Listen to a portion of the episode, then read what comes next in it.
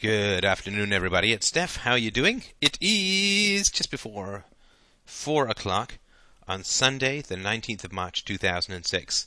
And it's time to take on a Marine because you just have no idea how tough I can be on the internet. So I got an email from a gentleman through the form mail at freedomainradio.com, and I'm going to read it to you and then I'm going to tell you my thoughts. And uh, hopefully, this uh, gentleman will write to me back or will post on the boards, and we can continue the conversation.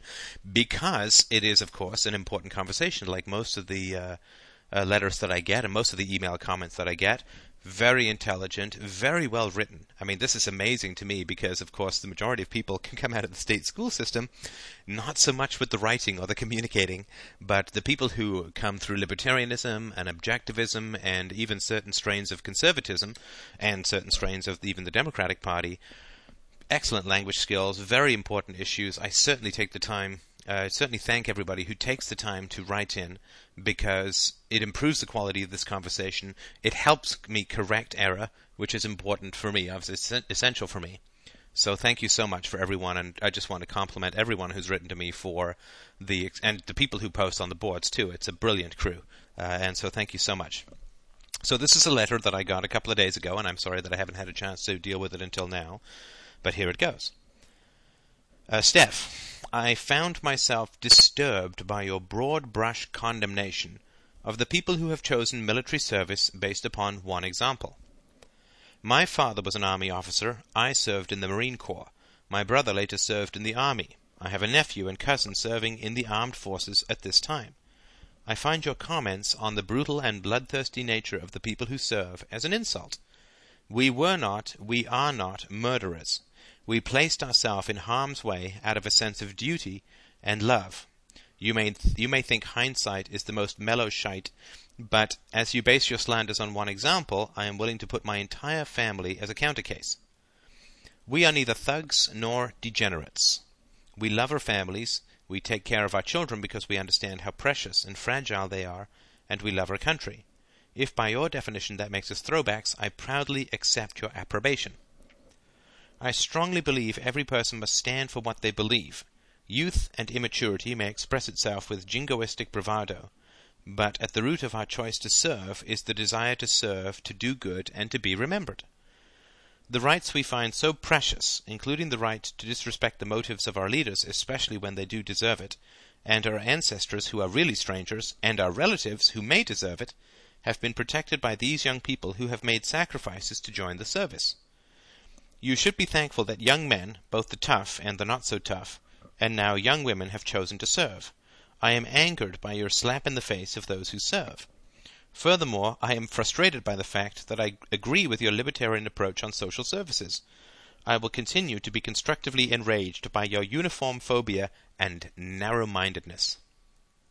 Well, first of all, thank you for a very interesting and courageous letter. I certainly applaud the intention, and I certainly respect the honor and the sense of self respect that is coming out of this uh, letter. And I certainly, certainly, certainly understand that if I'm incorrect in my understanding of the military, that I'm doing an enormous disservice to those who are taking up arms against external enemies, protecting our rights, and so on.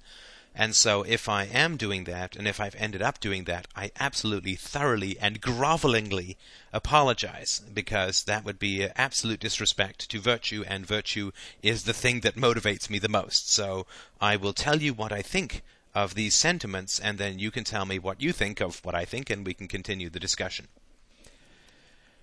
Now, I don't believe that I have condemned military people, uh, or people in the military service, based upon one example. And of course, he has members of uh, his family who are in the military, as have I. As have I. And I'm really my problem with the military is not based upon I know a guy who was a soldier who was really mean or bad or evil or anything like that. It's the institution as a whole. Now, the reason that I find this letter very interesting, worth discussing, is that I know that for the friends who have written to me from the United States, these sentiments are quite common. And so I think that it's important to examine them very closely. The real thing that you see in this letter is the word served. Served is something that you really strongly see when you start to examine this uh, military mindset. So you see service, you see helping, as when I read this letter from the woman from Moncton who was justifying the death of her son in Afghanistan. You see service and you see um, love, love of country, and love of children. And what you also see is this strong belief that the military, the people in the military, the soldiers, are the ones who have created, sustained, and protected our liberties. It's a very, very strong uh, piece of information or perspective that you constantly get. So I'm going to spend a few minutes on this letter because I think it's so important to at least understand where it is that I'm coming from, and then you could, of course, make your own decision. Now, service is a very interesting uh, question. Public service, public sector, a lot of people who work in the state sector are considered to be servicing or, or service-oriented industry. Now, I don't mean to do uh, to denigrate this word service, but when I think of the word service, I think of the service sector. I think of the the, the private market sector. Uh, things like restaurants, the people who service my cars, uh, the the cabs, and the, what kind of service am I getting? Uh, the the stewardesses on planes, uh, and so on. What kind of service do I get? And what that means is that when I voluntarily interact with people, how well are they serving my interests? Because, of course, the interest that I'm serving for them is the transfer of my money into their bank account, and so that service is automatically part of the transaction. The question I have is how well am I served in return? So, for instance, when I had to return a piece of equipment once, electronic equipment, it was two days past the uh, the warranty exp- expiration date, and they took it back, and I considered that to be great service. So service, I sort of have a bit of a problem with the idea of it in terms of the military for a couple of reasons. One, the military in relation to me and in relation to you, if you're not in the military, it is not a voluntary relationship. It is not a voluntary, participative relationship. So there's no question of using the word service in this area. So, for instance, if somebody delivered a car to my door that I did not want and sent me a bill and the car didn't even work, and if I didn't pay the bill, I got thrown in jail, I would have a tough time saying to that person that you are serving me, that you are serving my interests. Serving is a voluntary relationship. Service is a voluntary relationship. Service is not something that is imposed from outside through the threat of force against individuals. Now, the military I have to pay the bills of the military whether or not I agree with what they're doing. And if I do not pay these bills, policemen are going to come, and if I resist, they're going to gun me down.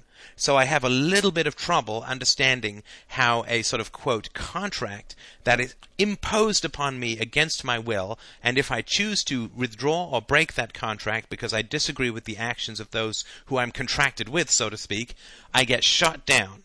I don't really consider that service. I would not consider that service if somebody came alongside me when I was walking along the street, kidnapped me, threw me in the back of a van, took me to McDonald's, and forced me to pay for a meal, whether I wanted it or not. It would be hard for me to look at that as service. It would not be service. So the idea that the military are serving me or serving you or serving anybody else is a little hard for me to understand. It's not the way that I would use the word service if it's enforced upon me and if I'm going to get shot down for refusing to participate or refusing to fund people who I have no approval of. Please don't use the word service, or if you do, please explain it in a way that makes a little bit more sense to me. I mean, if you are volunteering at a hospital for free uh, and it's a voluntary arrangement, you could said to be providing services, serving people or whatever. But you cannot call it service if it is a coerced relationship. If people are forced to pay your bills, if people are forced to pay for your equipment, if people are forced to pay for your travel and your pensions, you really can't call it service because it is an absolutely violent infliction of harm, the threat of infliction of harm on the domestic population which pays for the army. So forgive me if I really don't see it as something beneficial to me that is voluntary and based on service if I'm forced to participate in it at the point of a gun, if I'm forced to pay for the soldiers' meals and equipment equipment and travel and pay and pensions at the point of a gun is not voluntary. It's not service. I, I agree that there's service involved, but it sure as hell is not to the taxpayers.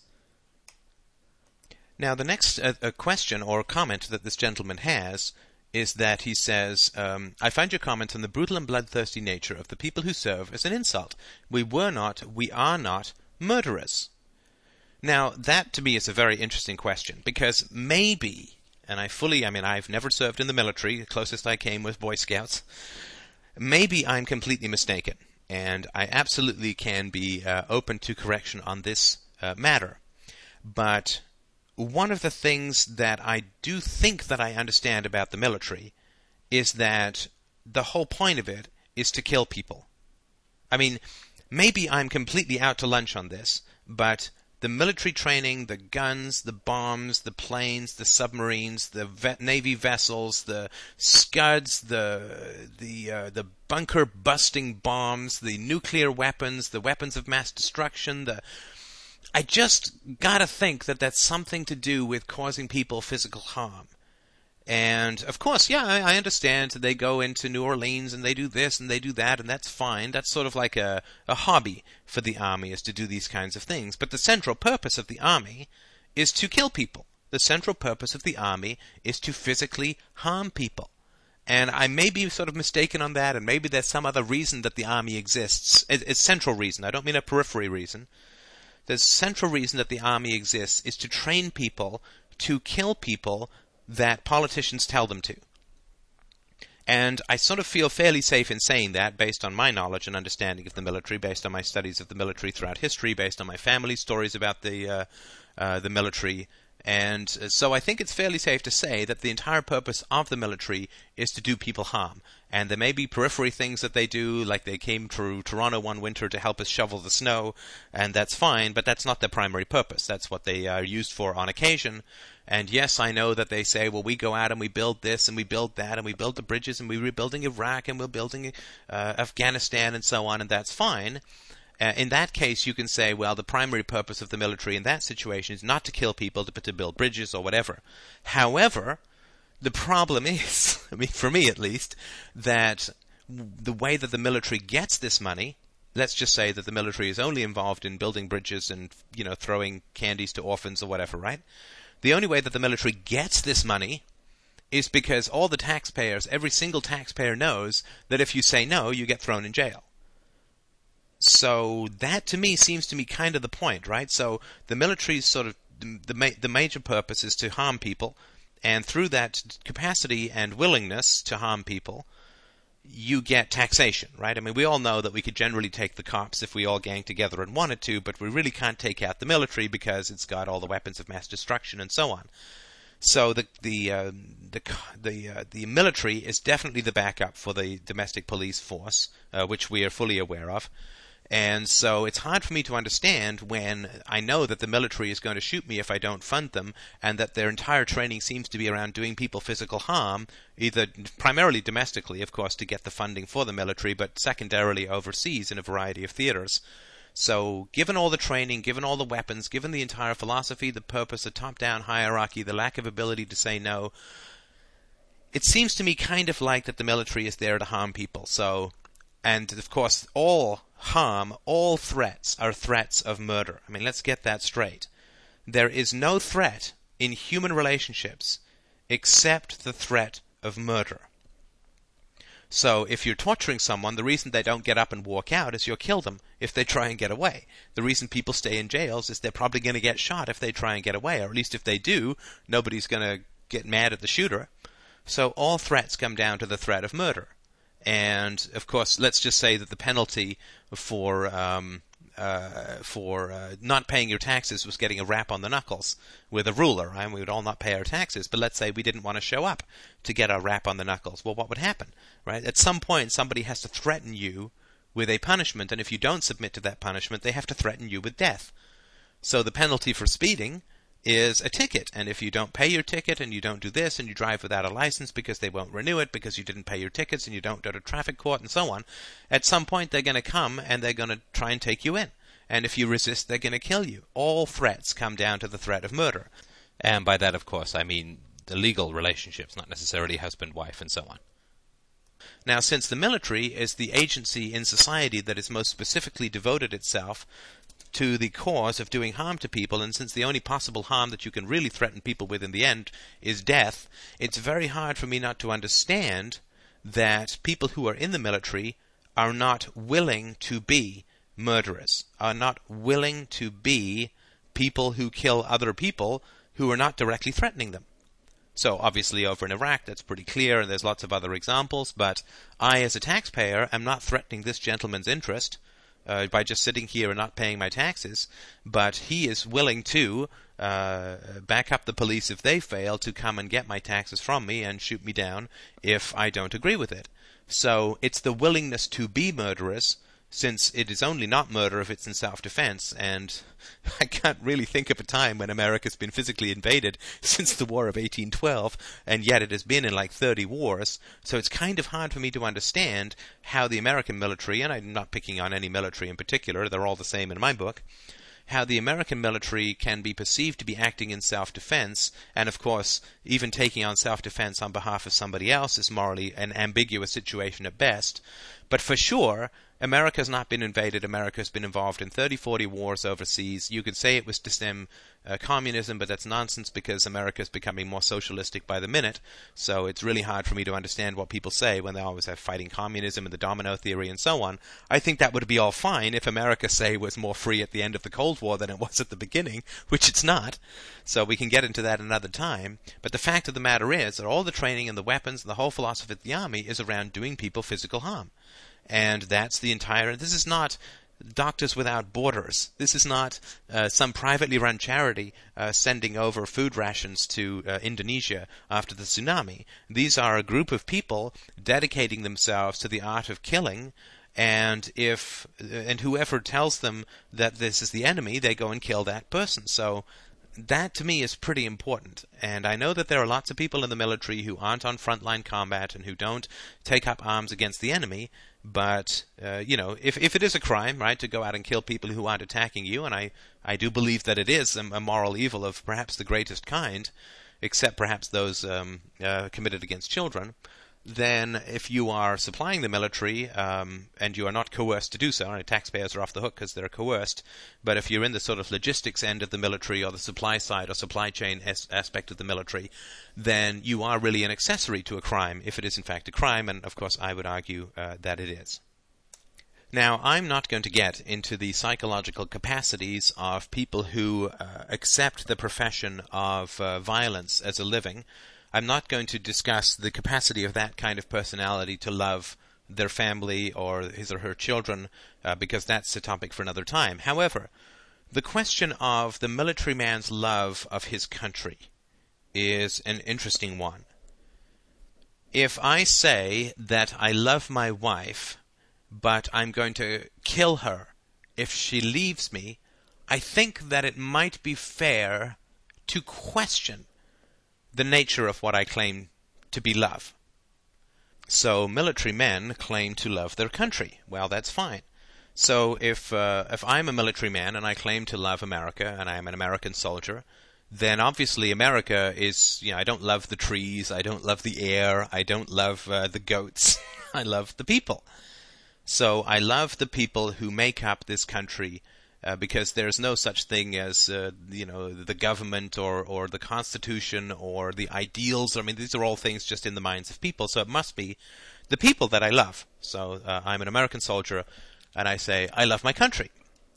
Well, it's hard for and the, the country is only people, and it's hard for me to understand what that means when the fact of the matter is that if those people don't pay for me, then I'll shoot them it's hard for me to understand what is meant by love in that context. I love everybody in this country, and if they don't pay my bills, I'm going to shoot them.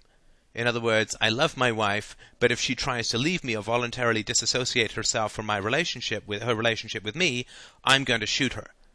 I'm not sure that I would call that love. I mean, I think that I mean love is a complex topic, uh, which we can talk about another time but I'm fairly sure that's not what is meant by love. It may mean a lot of things to a lot of people, but support me or I'll kill you, I don't really see fitting into anybody's categorization of love. So this kind of patriotism, I just have a hard time understanding. Now, it could be, of course, that soldiers say, I'm, I I'm the American soldier or soldier from any country, and I say, well, what I love is the ideals of the country that I'm living in, and that's perfectly interesting uh, thing to talk about. But I doubt very much that the ideal that you love is support me or I'll kill you. I very much doubt that the ideal that you're serving is obey me or die. Give me money or I'll shoot you down because it's you know that would be a very hard kind of philosophy to get behind very enthusiastically. Now you may, if you're a soldier in in the West, you may say to yourself, well, what I value, what I want to protect and serve, and blah blah blah, is the ideals of freedom. But surely the ideals of freedom have something to do with property rights and free association and all this kind of stuff, and equal rights for all. So it's hard for me to understand how, if free association is served by forcing people to, to give money to the military, that certainly is not free association at all. Uh, it's hard for me to understand how freedom is served by forcing people to pay for the military at the point of a gun, and really doesn't seem to make them very free uh, at all. Now, of course, if you believe that as a soldier the important thing for you to do is to protect property rights, eh, I got to tell you, logically, there's some problems with that. Because if you say that you want to protect property rights, and the only way that you are going to do that is if you force people to give you their property, I got to think that there's a couple of tricky things down there you've got to work out before you can put that forward as a logical moral theory. So that that's sort of another area that I, I have some problems with. Now, what about something like equal rights for all, which of course I fully subscribe to and I think is a wonderful moral theory. But I gotta tell you where I have some problems with the sort of classical or current military approach to the idea of protecting equal rights for all is that I don't have the right to go and start an army. I don't have the right to go up and down my street and say, I'm going to do whatever I want to do for your common defense and you better pay me or I'm going to shoot you. So, given that I don't have that right, uh, I don't really understand why anybody else has that right. Uh, if I, I, have the right to hire my own security guards, I have the right to do whatever I want voluntarily. I have the right to set up a sort of self-defense stand, like a lemonade stand, in front of my office, in front of my house, and say, "Oh, I can protect you better than anybody else, and here's how, and here's why, and you should sign up, and voluntary, and DRO, and all this kind of stuff." But I don't actually have the right to go and force people to accept my sort of quote services of self-defense. I don't have the right to force them to support those services at the point of a gun. So it's hard for me to understand how the military model of taxation forcibly funding the military is any kind of defense of equal rights because it seems to me that it starts with the premise of exactly unequal or oppositional rights, which is that some people have the right to force other people to accept their self defense, whether they think it's good or bad or indifferent or right or wrong. And if they don't accept that, they shoot them, and that only occurs, that right only occurs for a very small number of people in the political sphere and for the military people themselves, and it uh, is the exact opposite right for everyone else. So George Bush can sort of fund a military, and if you don't agree with him, he'll you know, he'll pay someone to shoot you down but uh, someone else in America can't come up with the same service and compete and you know come up with a better solution or whatever. So it is a Stalinist monopoly of the very old, very worst, and very fascistic and most totalitarian kind to say that only a small group of people have the right to use violence to achieve their goals, and everybody else uh, must not, cannot have that right. Uh, so, for instance, private citizens can't own uh, tanks, but uh, you know the the military has to. So again, not only are you forcing people to serve you in the military and to force them to pay your bills at the point of a gun, but you're also legally disarming them relative to yourself. Now, the specific rights that this gentleman writes about is the right to disrespect the motives of our leaders, and I think it's interesting that he phrases it that way because di- uh, disrespecting motives is completely irrelevant and is not actually right at all. I can disrespect the motives of anybody I want in my own mind. The real question is, can we actually change the behavior of our, of our leaders? So, for instance, in a free society, in a truly free society, there may well be a military. Uh, and it, let's just, I don't think it would, but let's just say it looks exactly the same as it was today. And people generally didn't agree with the Iraq War, well, they just wouldn't fund it. But then you would actually have an effect on your leaders. So let's say everybody says we needed the Marines, we need the military, we, they do a great job, and it's fantastic. There's no better way. We've cast about in the private sector, and the best minds in the world have gone into the problem of national self-defense. And the only way that we can come up with the optimum way that we can come up with it is to have the existing military that we see today. Well, I think that's great. And what I want is the right not to disrespect the motives of the leaders. I who cares about that? What I do want is the right to actually change their behavior. And the only way that I can do that is if, say, for instance, George Bush launches a war against Iraq that is posing no threat to the U.S. whatsoever. And, you know, uh, Saddam Hussein, of course, put in by the United States in the 80s and sustained and nurtured by the United States in the 80s in the war in Iran, and millions of other reasons why that war is completely unjust and immoral then I just don't have to pay for it, right? I just uh, I say, you know what, I'm not going to sign the check this month that goes to the military because I really disagree with what they're doing. That's a right that I want. I really don't care about the right to disrespect the motives of the leaders. I mean, who cares about that? That's not going to actually change anything. So, uh, this idea that these rights are protected, are protected by the military, is also quite a fascinating one and worth spending a, a minute or two on.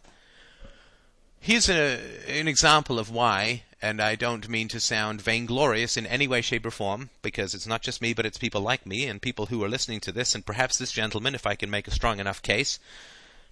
I don't believe that it's the military that has protected rights throughout history in any way, shape, or form. And I'll tell you why I think that is the case the military as an institution has existed for five to ten thousand years. I mean, you can certainly go all the way back to ancient Egypt to see military organizations, military styles of, of social organization. Now, the military has been around for, say, 5,000 years, 10,000 years. Human rights, as a sort of valid concept, have been around for maybe 200 years. So, if the military is really good at defending human rights, you know, so creating, protecting, and defending human rights, then it would seem to me rather odd that sort of 0.0002% of human history has had any kind of human rights, whereas 100% of human history has had the military. So I've got to tell you, I don't really think that it's a, a prima facie cause of human rights or defense of human rights for there to be uh, a military. Uh, there's nothing specific about the military that does anything to protect human rights.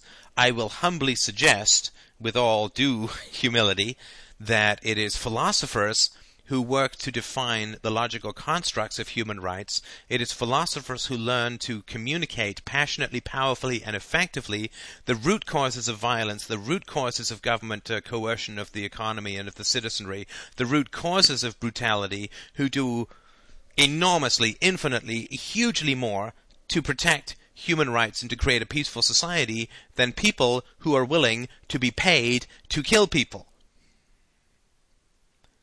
property rights, limited democracy, the republic, separation of church and state, none of these were achieved by generals. None of these were brought into being by the military. In fact, it could easily be said that all of these advances in human society were brought about specifically through a limitation of the military, of the military's power to enforce the edicts of the church. And it was never to my knowledge, and please correct me if I'm wrong, it was never the military that came up with these things. It was never the military that said, you know what, I don't think that having uh, the church and the state united is really good because we've had a hundred years of religious wars throughout Europe that's decimated a third of the population, blah, blah, blah. I don't think that it's the military that is going to bring about a withdrawal in Iraq. I don't think it is the military that is going to end the welfare state. I don't think it is the military that is going to free us from the poisonous talons of the public school system. Now, the military could do all of this tomorrow. And that's one of the things that frustrates me about the army. If the military decided that the war in Iraq was invalid, it would stop tomorrow. If the military felt that public sector unions were not productive because they were based on coercion, blah, blah, blah, it would change tomorrow. The military can dictate anything that it wants to the civilian population. It can dictate anything that it wants to George Bush. What, do you think George Bush is going to take on even one Marine? Are you crazy? The military could set us all free tomorrow. The military could disband the public schools, could eliminate the welfare state, could end the war on drugs, could clean out Washington, could give us a libertarian, minimalist, whatever you want to call it, anarchist society in about two and a half days. That's how close we are. It's right absolutely around the corner. And never once in human history has it ever happened. Never once in human history has the military come up with ideas around human freedom and philosophy and morality and limited government and actually put those into effect. Now, you get coups all over the place. And you get philosophers coming up with better ideas that permeate throughout society, which the military ends up usually being limited and controlled so that other people can be free. But the military itself defending these freedoms, I'm not sure that people in the military even understand any of the freedoms that we have. If they did, they wouldn't talk to me about protecting property rights and civil rights and making the world equal for everyone when they've got guns pointed at us poor, helpless, disarmed taxpayers, where if we don't pay them, they'll shoot us down. So this is one of the reasons why I have a tough time understanding military people when they say they're protecting my freedoms. Because I gotta tell you, it's kind of their guns that are pointing at me, and that's what I consider the greatest limitation to my freedom.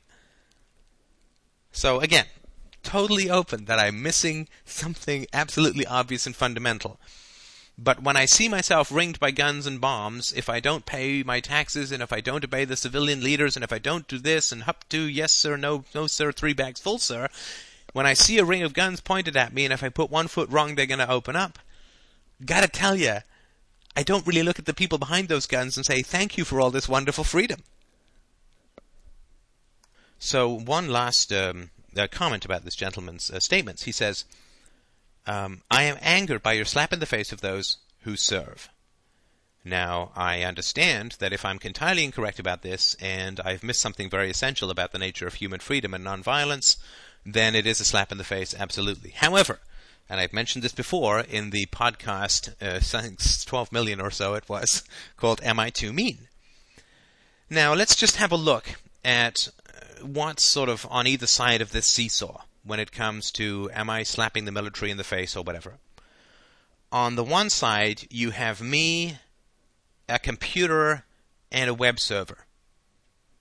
I I go to the gym, but I don't take a lot of martial arts, let's say.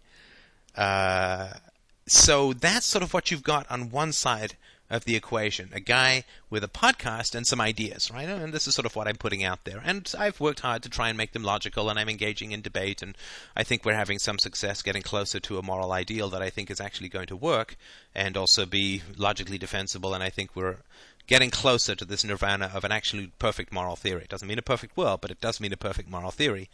I think that's a good thing. But uh, what am I putting into the mix aggressively? Eh, some ideas, a voice, a podcast, a computer, and so on. So that's sort of on one side of the seesaw. Now, on the other side of the seesaw, you have a couple of hundred thousand strong military funded by tens of billions of dollars with nuclear weapons, with Scud missiles, bunker busters, uh, aircraft carriers, uh, destroyers, submarines, uh, and I mean, this is that's the level of force, and, and no consequences because they're the military; they can do whatever they want, right? We've certainly been aware of that. Uh, I haven't noticed the military refusing or the police refusing to enforce the Patriot Act, for instance. So they can do whatever they want without consequences. They're not going to go to jail if uh, I don't pay my taxes or I disagree or I do whatever, right? They're going to be able to shoot me and probably get medals. Well, maybe not medals for shooting me because you know I'm not that well armed, but uh, they're certainly not going to get uh, any negative consequences. So on the one side, you've got one guy standing up, and you know you can think of me if you like, or people like me as like the guy who's standing in front of the tank in Tiananmen Square in the famous photo I think from '89. So you've got people with a couple of ideas who are working really hard to get these ideas out into society about what a free society would actually look like and that sort of on the one side of the equation is, you know, a couple of words, podcast, computer, and so on. On the other side, you have tens and hundreds of billions of dollars, uh, hundreds of thousands of well armed, well trained troops, uh, weapons of mass destruction that can destroy the entire planet. And who is considered to be the aggressive one? Just think of that. Think of that for a moment. And I put this out obviously to the fine gentleman who wrote into me, but also just in general it's very important to look at the level of aggression that we're talking about here, and for this gentleman to get angry at me for sort of slapping the military in the face, let's say that I could slap the military in the face, well, the military can vaporize my entire city with no consequences. I mean, Hiroshima, Nagasaki, need I say more? Who went to jail for that? Nobody. Perfect war crime. So, it's kind of hard for me to understand how people can get angry at me even if I'm completely wrong. how can people get angry at me and call me overly aggressive, slapping people in the face, that I'm disrespecting, that I'm this and that, when I'm a guy with a podcast versus the biggest military might the world has ever seen? People with the ability to genocide the whole planet. People with the ability to hook people up to fake electrodes. And people with the ability to hurl dogs at prisoners in Abu Ghraib. People with the ability to hold other people without uh, without uh, phone calls to lawyers, without phone calls to families, without charges indefinitely, based on Patriot Act and Patriot Act 2. So it's kind of hard for me to understand how people look at me and say, you know, uh, of these two sort of people on the seesaw, right, one guy versus the entire armed might of the military around the world, you know who the really aggressive guy is? Is the guy who's saying that maybe there's a problem with this? That's the guy who we should get mad at that's the guy who's being inappropriately aggressive. I mean, don't you think that's kind of funny? to me, anyway, right? So, I mean, it's like feeling sorry for the guy in the tank with the guy in front standing in front of him, hoping that he won't run down other people. So, what's the upside, or uh, the upshot of all of this? For me, at least, the upshot of all of this is that I have no problem whatsoever with there being a military if that is what people want. And the only way that we're ever going to know if people actually want it or if it's actually effective is for the military to be privatized is for self-defense to pass into the hands of the private sector so we can figure out how much is actually required to be spent on the military in order to provide for self-defense. Because I got to tell you, I don't see a whole lot of self-defense going on from the U.S. military. In fact, I see quite the opposite, and this is true of the British military, and it's true of the Iranian military, and so on.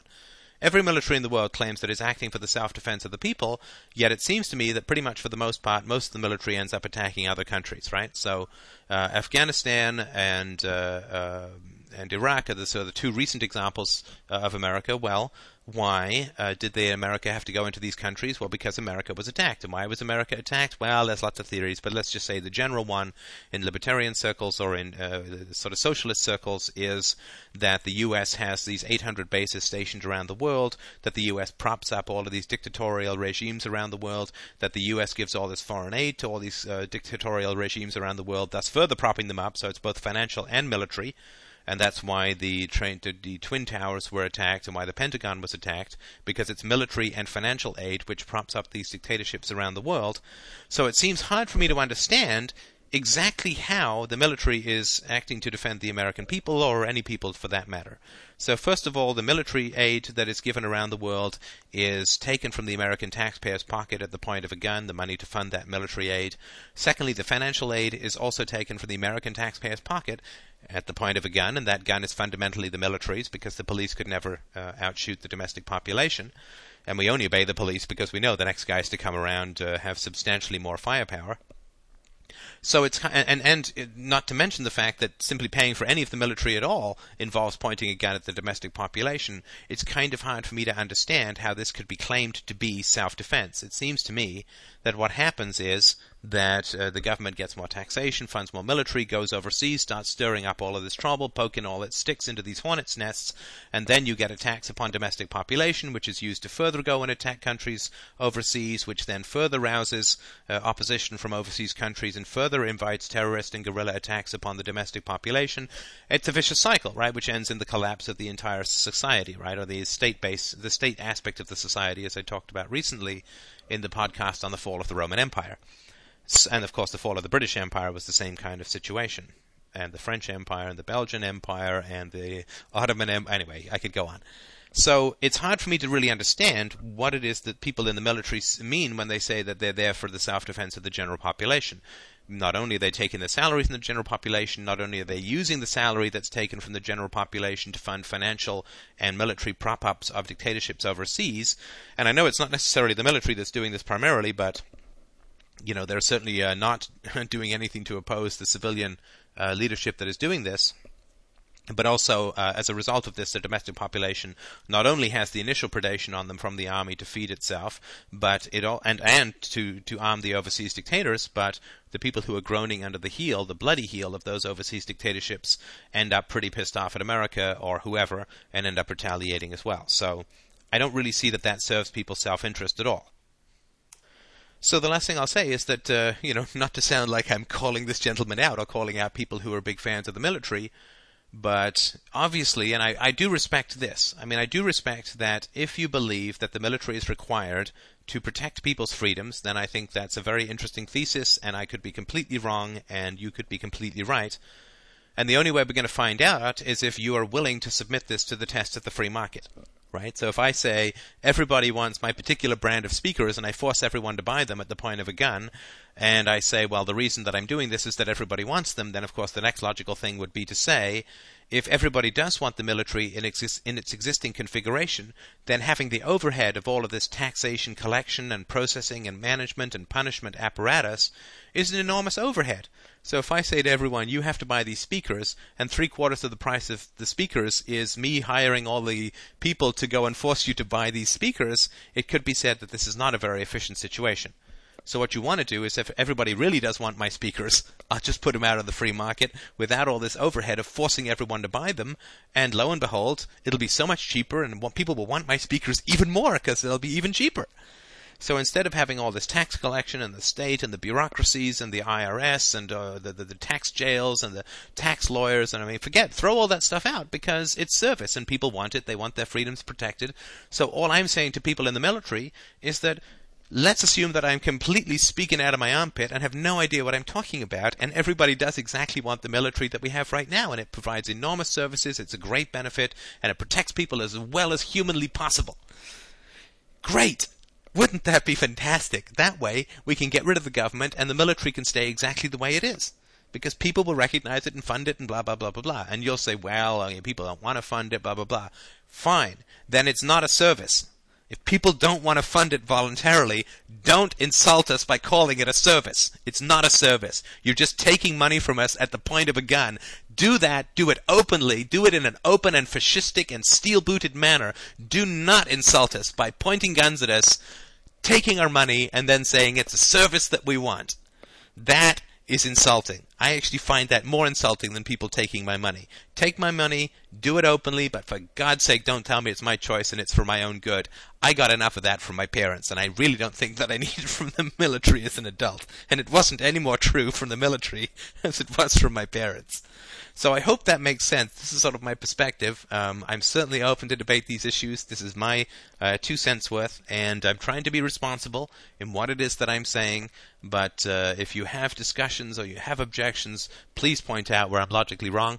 Uh, don't bother writing to me saying that I'm slapping your dead heroic grandfather in the face or whatever he's going to spin over in his grave. That doesn't really matter to me at all, right? We're talking about a logical moral framework. We're not talking about who gets offended and who doesn't. So uh, please write to me or, or, or, email me if you have any ideas about uh, how we can best talk about the situation from a logical, moral, productive standpoint. I'm absolutely happy to hear that, and thank you so much for listening.